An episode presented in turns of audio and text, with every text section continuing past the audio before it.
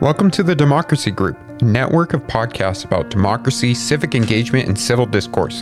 In this feed, you will find a sampling of episodes from our podcast in the Democracy Group, as well as recordings from our events. If you enjoyed this podcast, then please visit democracygroup.org to find more like this. Now let's get to our featured episode. Think if you look back, it's very hard to understand what's happening today without looking at the roots of all these divisions and at the interests of the different communities and their long held resentments against the establishment of the country. Welcome to the Democracy Paradox podcast. This is my daddy.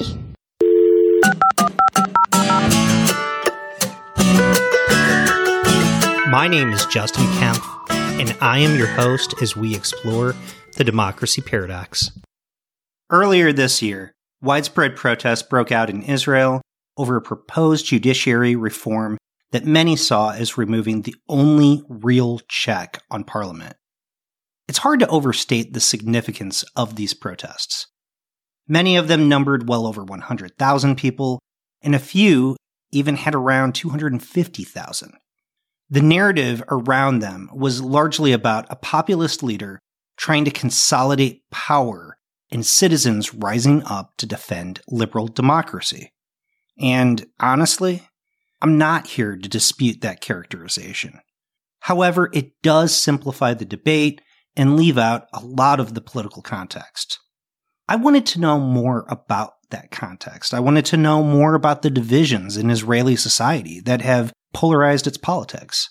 So I reached out to Isabel Kershner. Isabel is a reporter at the New York Times and the author of a new book called The Land of Hope and Fear Israel's Battle for Its Inner Soul. Her book is among the best at explaining the divisions and fault lines in Israel. She's also followed recent events in Israel very closely in her reporting for the New York Times. Our conversation explores some of the key divisions in Israeli society. We then turn to consider how those divisions have brought about the debate over the judiciary in Israel. I feel that this conversation will offer a different perspective on the tensions in Israel and provide some very meaningful and important context. If you like this episode and want to help out, please support the podcast as a monthly donor on Patreon or a paid subscriber on Apple Podcasts. For just $5 per month, you'll get access to a growing library of bonus episodes. Last week's bonus episode featured Larry Diamond in a conversation about the legacy and ideas of Seymour Martin Lipset. It's part of a larger series where the podcast explores the contributions of important scholars of democracy like Robert Dahl, Juan Linz, and many others. There's a link in the show notes to get access. As always, you can send questions or comments to jkempf at democracyparadox.com. But for now, here is my conversation with Isabel Kershner. Isabel Kershner, welcome to the Democracy Paradox. Thank you, Justin, for having me. Well, Isabel, I loved your book, The Land of Hope and Fear Israel's Battle for Its Inner Soul.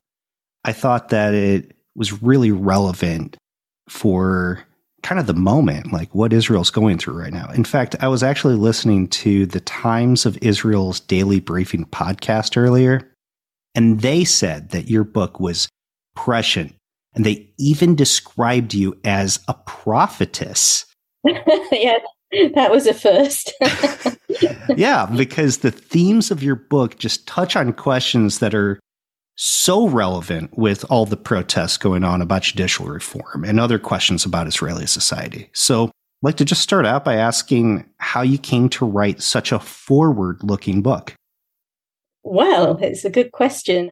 I must say, it does feel as if this judicial overhaul crisis has just popped up in the last three months out of nowhere. But actually, it is the result of long processes in Israel, generational change, social, political, demographic change. And I just spent so long delving into all of those aspects in so many different communities within Israel that it was kind of clear that this was set up for a clash. I mean, the divisions are so deep, the worldviews are so different, and it's kind of going in that direction without you knowing it. You might not know exactly what would spark it off. Could be, you know, something other than the judicial overhaul. It could be for example, other issues on the agenda now, including the military draft or not draft of the ultra Orthodox uh, communities, 18 year olds, etc. And all of these issues just reflect those divisions and those competing agendas. So, really, you know, you don't have to be a prophet or a prophetess to see that, you know, these divisions, once they are so deep and so acute, are going to burst out so, for my part, I saw this as almost a perfect primer on Israel itself.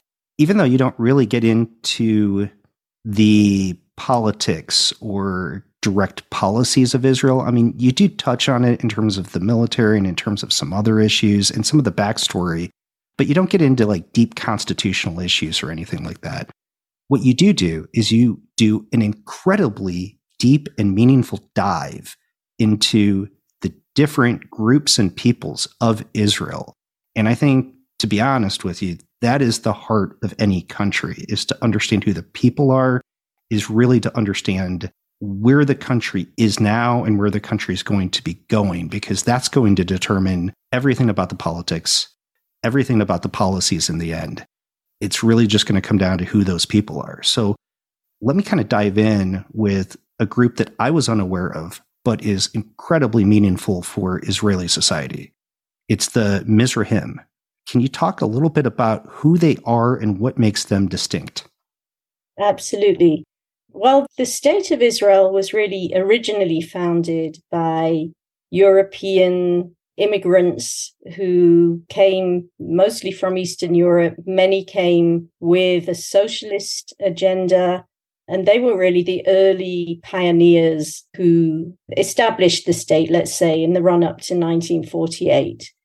Once the state had been established, the Arab regimes around were obviously uh, furious and anti Zionist. and uh, many of the Jewish communities who had lived for centuries in those Islamic and Arab countries were no longer welcome. Some of them were eager to leave out of uh, Zionist ideals as well. Others were forced out and had to leave behind all their property. And essentially, masses of Jews from the Islamic and Arab world landed in Israel within a short space of time, doubling the population of the place in the early 1950s. And they are known as the Mizrahi Jews, Mizrahi meaning Eastern. Many of them ended up being kind of dumped in transit camps and spent the first few years in real conditions of hardship, living in tents and then sheds in the snow, in the rain, in the beating sun of the summer, far from the commercial centers of the country. These transit camps often turned into what were called development towns, which were fairly soulless developments of cheap housing projects often in areas where either the original Arab population had fled or been expelled from, and there were empty lands or abandoned lands that Israel wanted to claim, or as a matter of settling the borders of the new state. So often these towns were in rather remote areas with little employment and little prospect of getting on in life. And so these places often remained poor and disadvantaged. And the Mizrahi population was extremely resentful of the European descended Ashkenazi so called white uh, elite who had put them there and basically dominated Israeli politics and the establishment here for the first decades of the state. So there you have it set up essentially. And the Ashkenazi Mizrahi divide lives on. And even though you would expect that with generational change, old resentments might fade away, that has not happened in Israel. In some ways, they've become more acute because the younger generation of Mizrahim And, you know, regardless of the fact that many families are now mixed and many children are born to mixed families of, you know, a Mizrahi mother and Ashkenazi father or vice versa. But what you have is a younger generation who are much more educated and politically engaged than their parents were or grandparents. They say the parents and grandparents were basically just busy trying to get by and get through the month. And this younger generation have started digging through the archives and beginning to demand to redress some of the wrongs. And that can be whether it's in land claims, access to lands, there are abiding gaps in education, in academia, and one of the issues that we're seeing now around the judicial overhaul is the true sense that there have been very few Mizrahi judges appointed to the Supreme Court, disproportionately few. And uh, that is one of the issues that is, even though this judicial reform proposal of the government's does not directly address that issue per se, that is one of the elements driving a lot of the call for change. So in Israel, one of the big divides then seems to be between the Ashkenazis, who are seen as the elites, both in terms of wealth and in terms of education and in terms of political positions. The Mizrahi are seen as being given the short end of the stick on pretty much all of those different measures that seem to be important in terms of rising up in society. But at the same time, a lot of them have risen up. And as you said, that a lot of them are now in mixed families. If somebody has an Ashkenazi father and a Mizrahi mother, or vice versa, how do they identify themselves? That's an interesting point because there has been research done that shows that if your father is Ashkenazi and your surname is Goldberg or Friedman, then your chances of getting a job, a good job or a well paid job increase as opposed to if your mother is Ashkenazi and your father is Mizrahi and you have an identifiably Mizrahi surname. There was one documentary made here, which I cited in the book, where a young couple were talking about this and they were a a mixed couple, let's say. She is uh, Mizrahi and he is Ashkenazi. And uh, he advised her, you know, when you're applying for a job, use my Ashkenazi surname. And when you're applying for a grant for university, use your, your Mizrahi maiden name.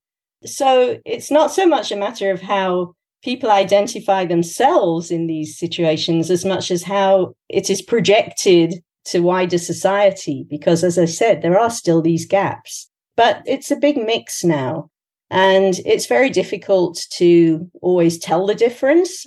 It's very difficult to identify who is mizrahi and who is ashkenazi in many cases. There are stellar mizrahim in the cultural world here. There's been a real cultural revival of mizrahi music and poetry and even the Arabic language is being used by artists here who hailed from Arabic speaking countries. Whereas when their parents first came or their grandparents first came, that was a complete taboo. That was the language of the enemy. And so you're seeing a real change in politics for sure. There's been a changing of the guard here where the old elites are kind of no longer the elites.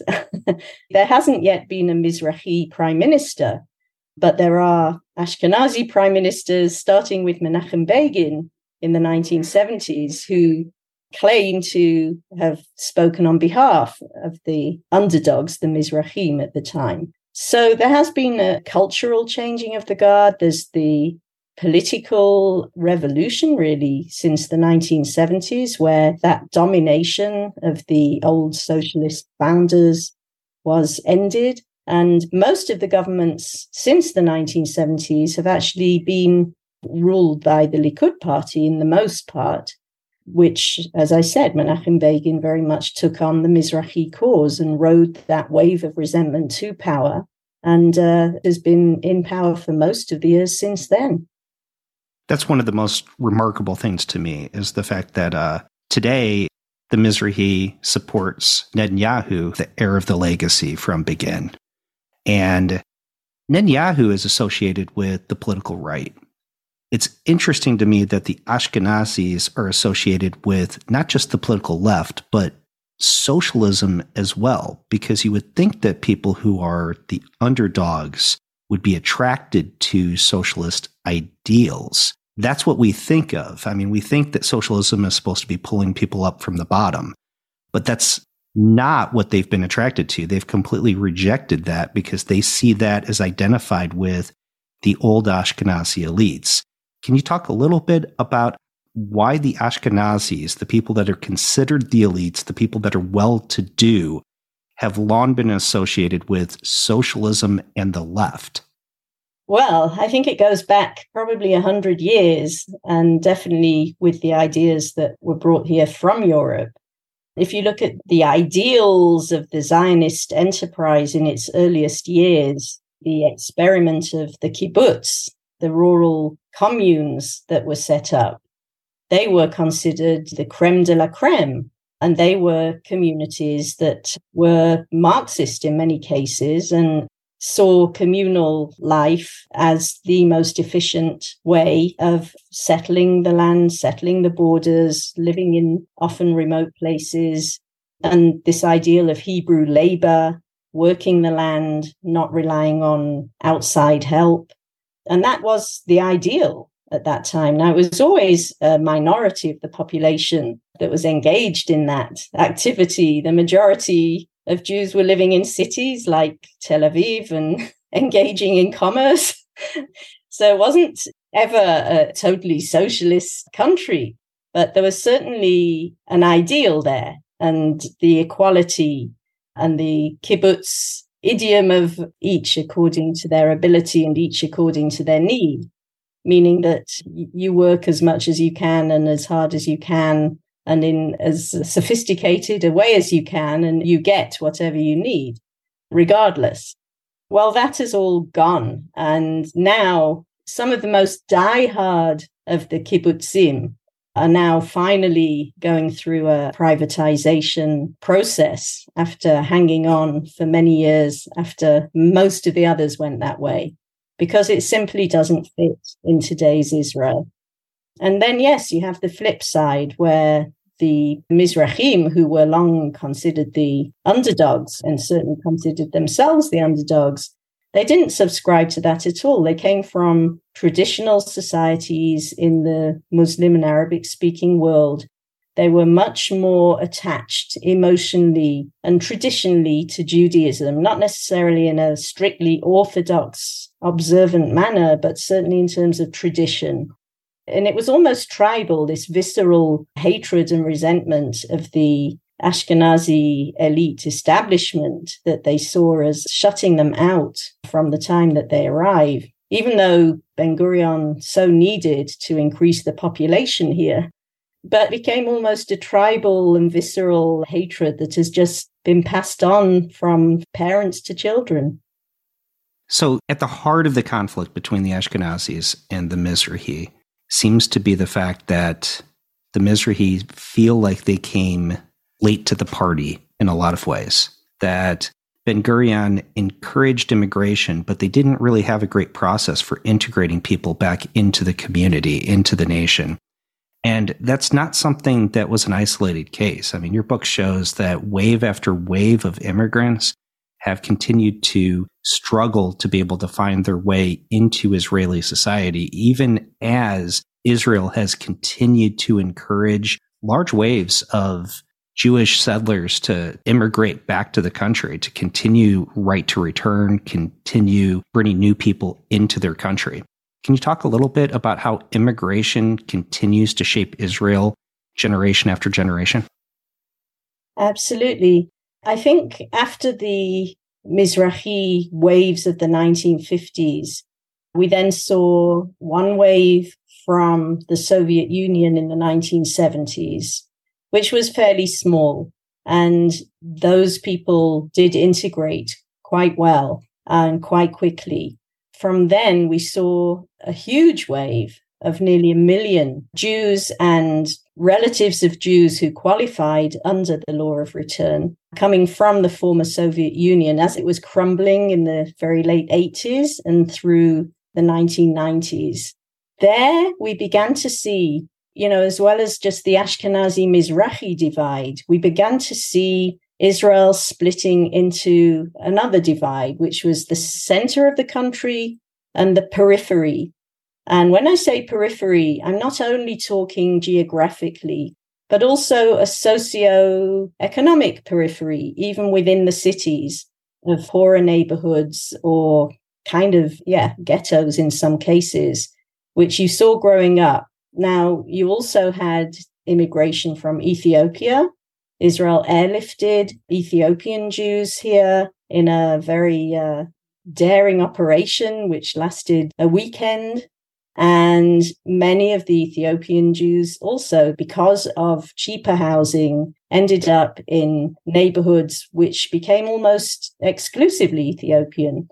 And we have seen them suffering from racism. We have seen them finding it very difficult to lift themselves up and out of those neighborhoods in many cases. So, yes, I mean, the former Soviet Union, aliyah or immigration, has actually, I think, on the whole, been quite successful in the end economically because they came with a lot of education and culture. The problem was they were overeducated for the opportunities that they had. So at the beginning, you would see doctors and engineers and professional musicians working as cleaners because they simply didn't have the opportunity to work in their own professions right away but they have a, very, very strong, disciplined work ethic and ethic of excellence, which they passed on to their children. The children have been very successful and to a large degree have integrated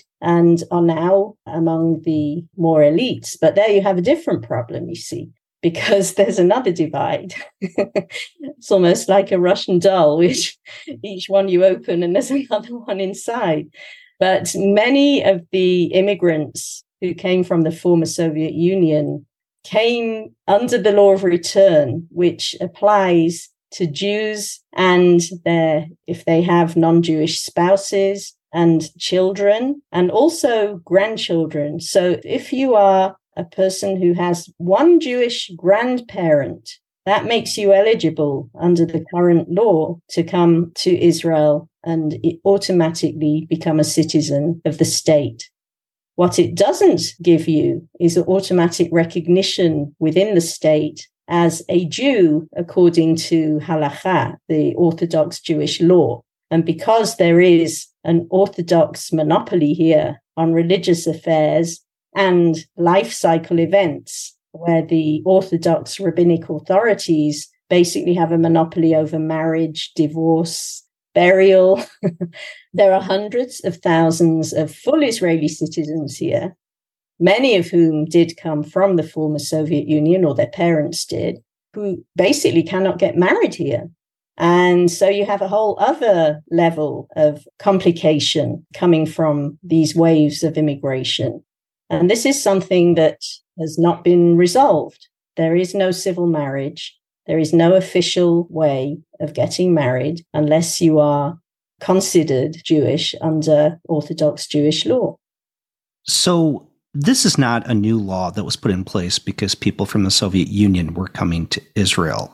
But it feels like the reason why this is relevant to the Russian wave of immigrants, and we say Russian loosely, I mean, many of the immigrants are coming from places like Ukraine and Central Asia, and many other places that were all part of the former Soviet Union.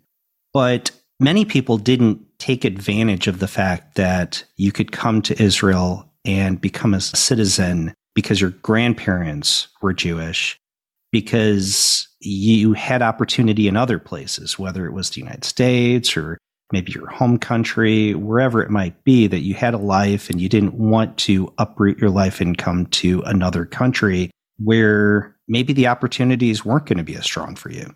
But in the case of the post Soviet wave of immigrants, they really felt like this was their best opportunity. Like they felt that their country was crumbling all around them and that this was a real opportunity that was in front of them that even with the limitations on their citizenship, even with the limitations on what they could do within Israel, it was still worth the journey for many of them. I understanding that right? That that's the reason why this is so relevant to this wave of immigrants? Yes, I mean, there was a concerted effort at the time by the Israeli government to get the US to limit the offers it was making to refugees or people coming under refugee status from the Soviet Union because Israel very much wanted these people. Israel saw these immigrants as high quality potential citizens who would lift the state up. And they actively encouraged them to come and disencouraged them from going to the US, which would have been the first choice of many. But Israel was offering temporary housing, special breaks on mortgages and stipends to help you get set up. There's a very, very good free health system here. So there were many advantages. Plus, many people had family already here and some kind of support system. So, yes, it was not an unattractive proposition. It's remarkable to me the way that Israel actively courted immigrants, especially in this era where Europe and the United States are trying to put up barriers and restrictions to bringing in immigrants that that seems to be one of the real conflicts of our time right now. Israel throughout its history has been going out of its way to be able to bring in immigrants. Now obviously they need to have some kind of ties to the jewish people.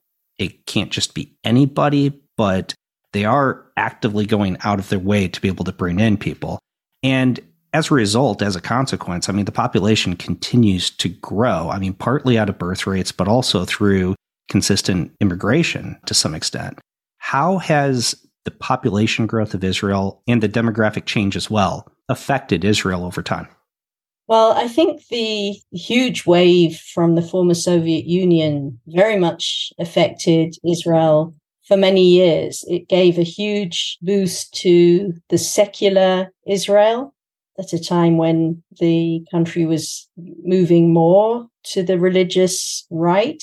Some people have credited it with the ascendance of the government of Yitzhak Rabin in 1992, which was a kind of flip back revolution from the Likud hegemony of the previous years allowing the beginnings of the peace process with the Palestinians and definitely strengthened that secular side of Israel. But now we're in the 2020s. The more significant demographic change is actually happening from within. And that is as a result of the extremely high birth rate among the ultra Orthodox Jews here, you see different figures, but it's roughly between seven to nine children on average per family. It is by far the highest birth rate in an OECD country. It is the fastest growing sector within Israel. And the rise of the ultra Orthodox population, I think, is now becoming the most significant factor when we look at Israel's demography. Now, my understanding is the ultra Orthodox are the group that are called the Haredi. Where did they come from? Like, is this something that's always been in Israel? Is it something that we see globally? Like, what is the history behind these people? Well, we see ultra Orthodoxy in Jewish communities all over the world for sure. But there was an ultra Orthodox community here before the state the original Jews in Jerusalem, many were ultra Orthodox. These are terms we're using now. They probably weren't the terms that would have been used then. And there was a kind of bargain done in order for Ben Gurion to get their buy in or to have them not oppose the establishment of the state of Israel. Because in the ultra Orthodox ideology, there shouldn't be a sovereign state of the Jewish people until the Messiah comes. And therefore, many ultra Orthodox till today say that they give de facto recognition to the state that they live in and in whose governments they serve, but do not fully recognize the state and are not signed on, signed up Zionists and are very ambivalent about Zionism, if not in some quarters anti Zionist. But Ben Gurion did a bargain with the ultra Orthodox at the time when the state was being founded, which involved giving the ultra Orthodox autonomy over their education and bringing in certain guidelines of kosher food in public spaces, the Sabbath being the day off, no public transportation on the Sabbath, and also, crucially, an exemption from military service for ultra Orthodox youths who were engaged in full time Torah study in the yeshivas or the religious seminaries. Now, back in 1948 or 1950, we're talking about a few hundred people. Now, with the population of the ultra Orthodox having grown exponentially since then, you're talking about some people would put it at 16 to 20% of the intake of any year draft age Israelis. Now, the logic at the time was partially the feeling of the need to rebuild Torah scholarship after it was almost decimated in Europe during the Holocaust. And there was respect for the fact that there are Jews who have dedicated their lives and want to dedicate their lives to Torah study and to building up that scholarship again. And Ben Gurion was accommodating toward that. But I think at the same time, it is said that he also believed it would kind of fade out.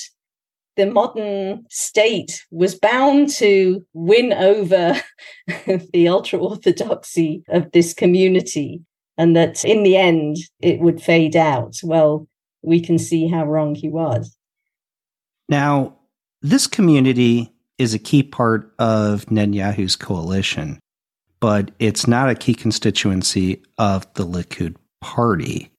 Why is it that they've aligned themselves so strongly with Likud rather than being willing to be kind of a kingmaker that might shift its loyalties between different coalitions? This is something that's, I think, happened over the last decade. There were times before where the ultra Orthodox parties, who are primarily interested in maintaining and preserving the interests of their own community rather than changing the whole system in Israel, there were times where they were swing parties and would go with more left wing governments. Whoever was willing to go along with preserving their interests at the time. But we've seen in more recent years, as you noted, a much stronger alliance between the ultra Orthodox and the right wing. And that is at this point led by Likud. And one of the elements, as explained to me by some ultra Orthodox colleagues and experts, is that as the peace process with the Palestinians has faded and floundered, the left wing parties in Israel they've had to change their agenda.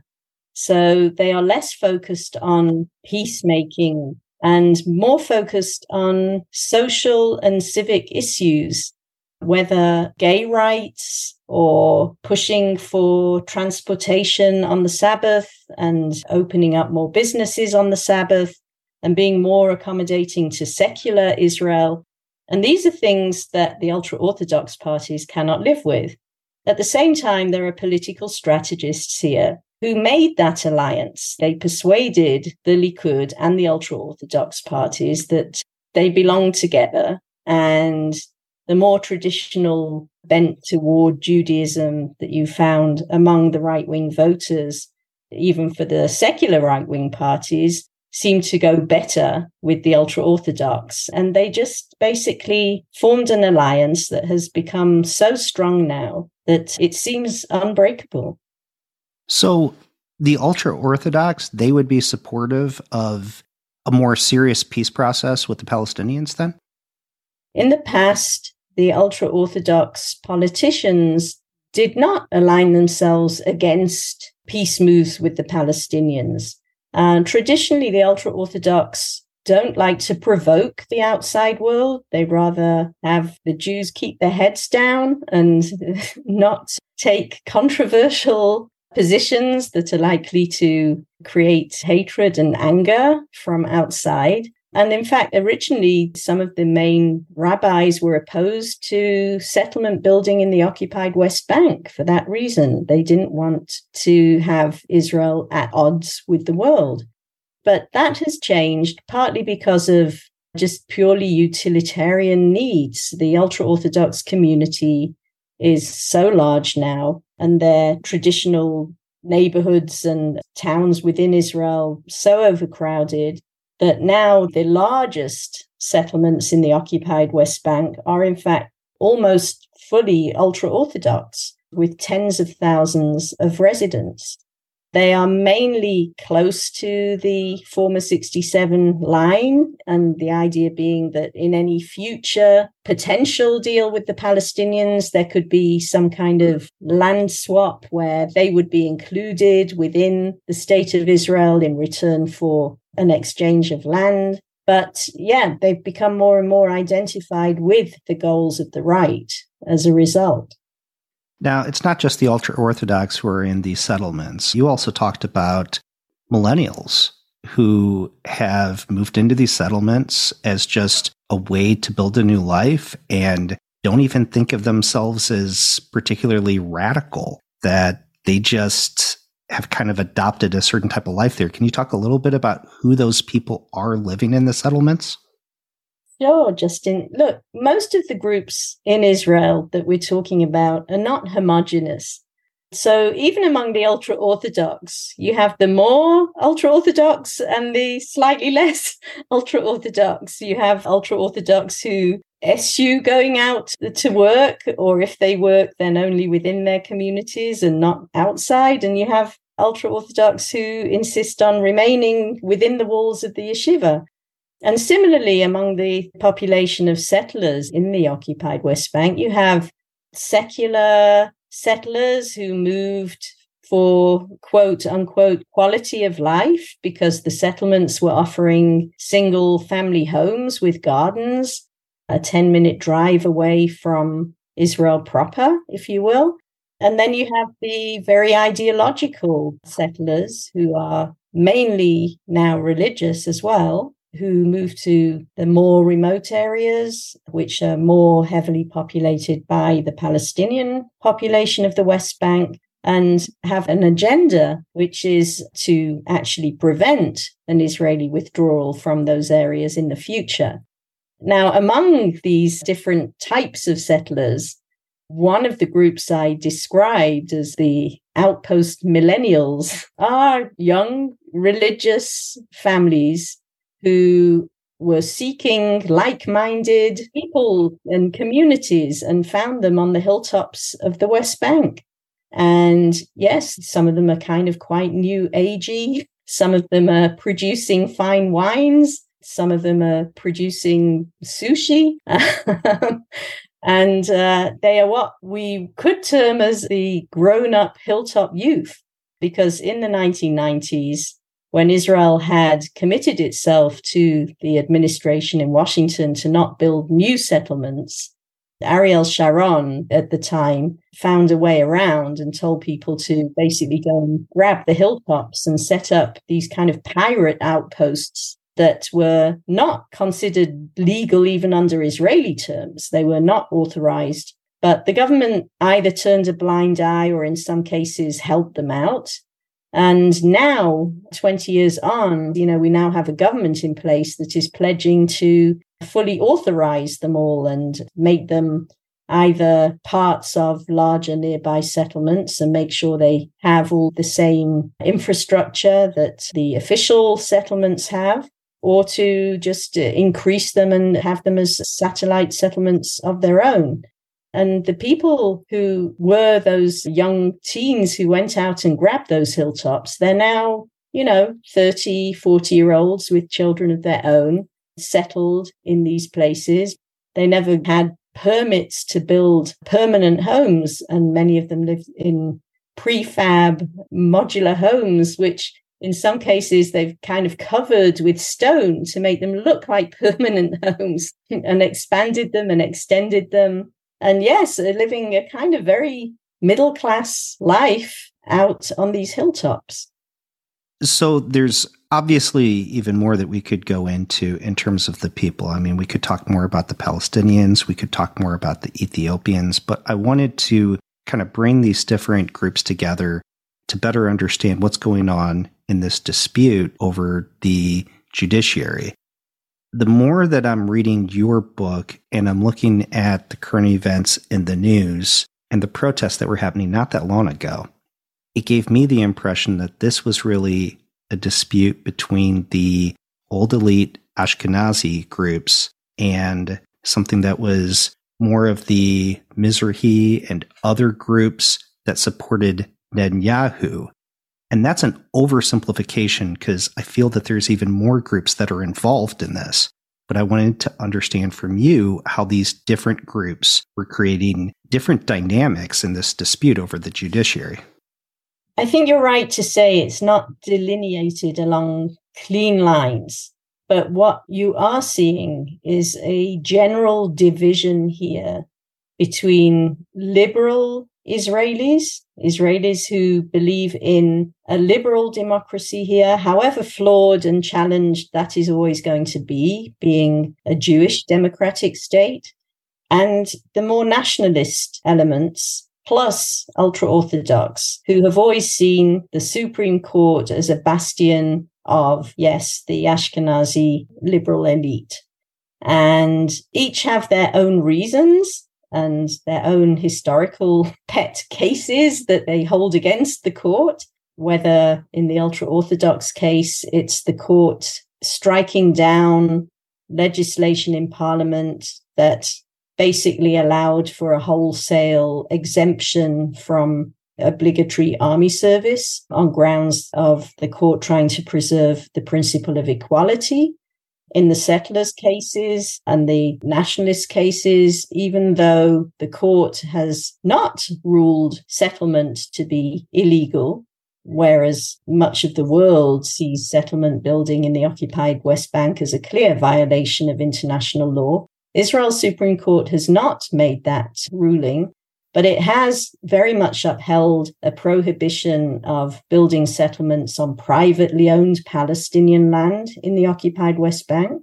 And this has been a bugbear of the settlement movement and the right wing parties in Israel.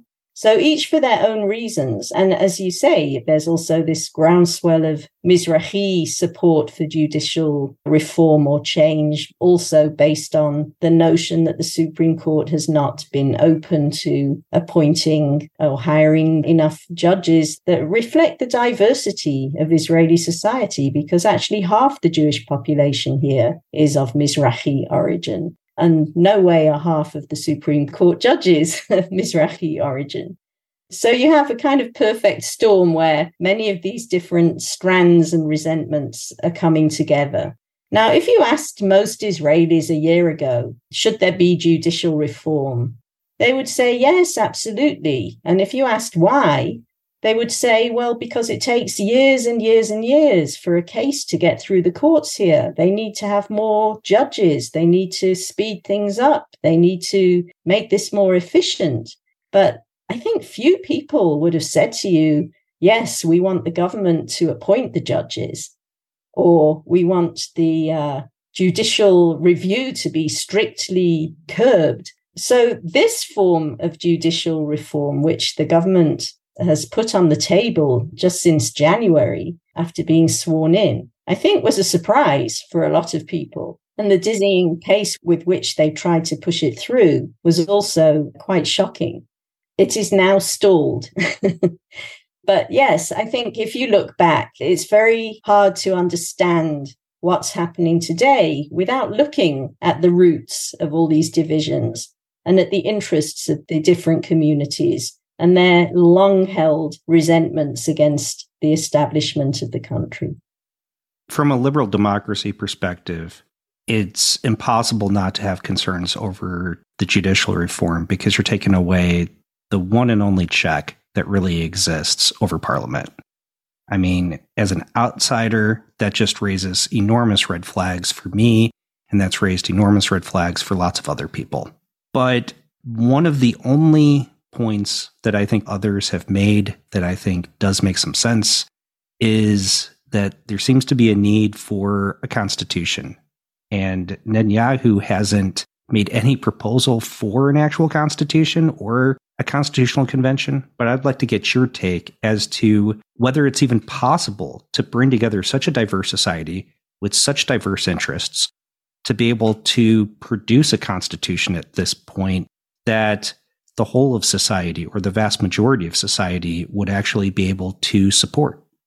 Well, as you pointed out, the system in Israel, while it's a very dynamic democracy with a very free press and many freedoms here for many people, it is very fragile and flawed. And yes, we have one House of Parliament. There is no federal system, there's no constituency based system. We have a president who is basically a figurehead, a symbolic role for the most part.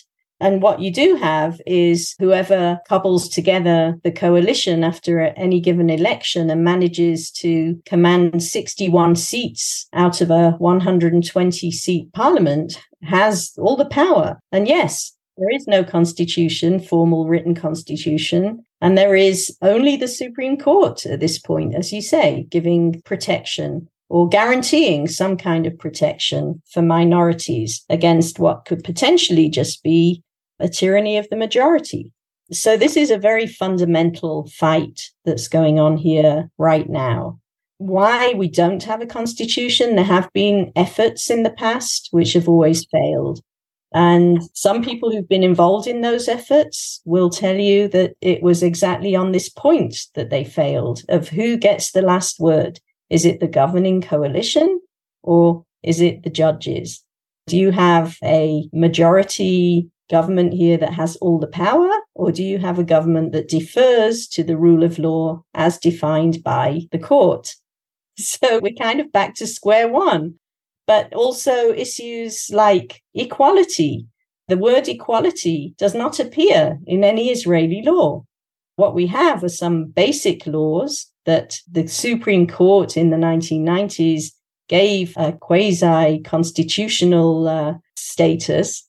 And interpreted them as meaning that there should be equality and have judged other laws passed by the parliament since then against those standards. And if they don't meet those standards, like the military draft law exempting ultra Orthodox 18 year olds, have struck them down.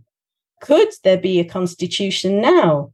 You don't hear Netanyahu talking about it because I think with the coalition he has right now, satisfying the ultra orthodox, the ultra nationalists in his government, and the opposition in one document would appear to be an impossible feat. We have heard the president, Isaac Herzog, who is hosting a dialogue to try and reach some kind of consensus or compromise on these judicial proposals we have heard him saying that maybe this is the time to turn this into a constitutional moment. I don't believe that is going to happen right now. At the moment, even the negotiations for a consensus on the judicial overhaul appear to be stalled. So I think a constitution right now is probably a little ambitious, but very necessary. And what you see in the protests, the mass protests against the government's proposal for judicial overhaul are hundreds of thousands of Israelis carrying the Israeli flag, but also evoking the Declaration of Independence that was written in 1948 as the foundational document of the State of Israel. Now, the Declaration of Independence was very clear that this is a Jewish homeland but one that will give equal rights to all its citizens, regardless of religion or race or creed or color. And this is something that the liberal Israel is now holding on to and waving. And you see huge banners of the Declaration of Independence hanging from buildings. And this has become a symbol now of the protest movement, the pro democracy, liberal democracy movement, if you will. And of course, it was not a legally binding document in any way. It has no legal status here. There are some people who say, why don't we just turn that into the Constitution?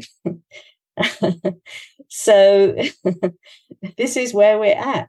But uh, the people who are trying to push forward the judicial overhaul will say it has no legal status and it will not have any legal status. It was never intended as that. Well, Isabel, thank you so much for joining me today. I want to mention the book one more time. It's The Land of Hope and Fear Israel's Battle for Its Inner Soul. It's an absolute must read for right now. To understand Israel, you really need to read this book. So thank you so much for writing it. Thank you so much for joining me today. Thank you very much, Justin. Thank you for having me on.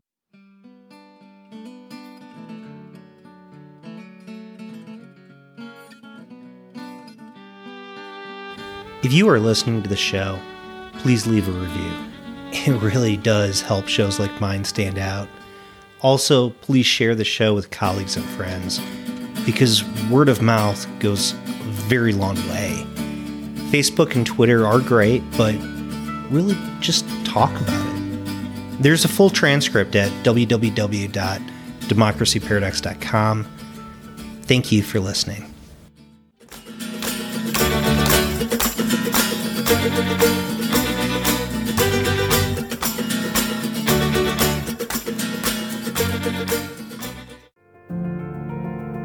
Thank you for listening to this episode from the Democracy Group. If you want more podcasts like this, then visit democracygroup.org. There you will find our events, topics, and a newsletter as well. So head on over to democracygroup.org.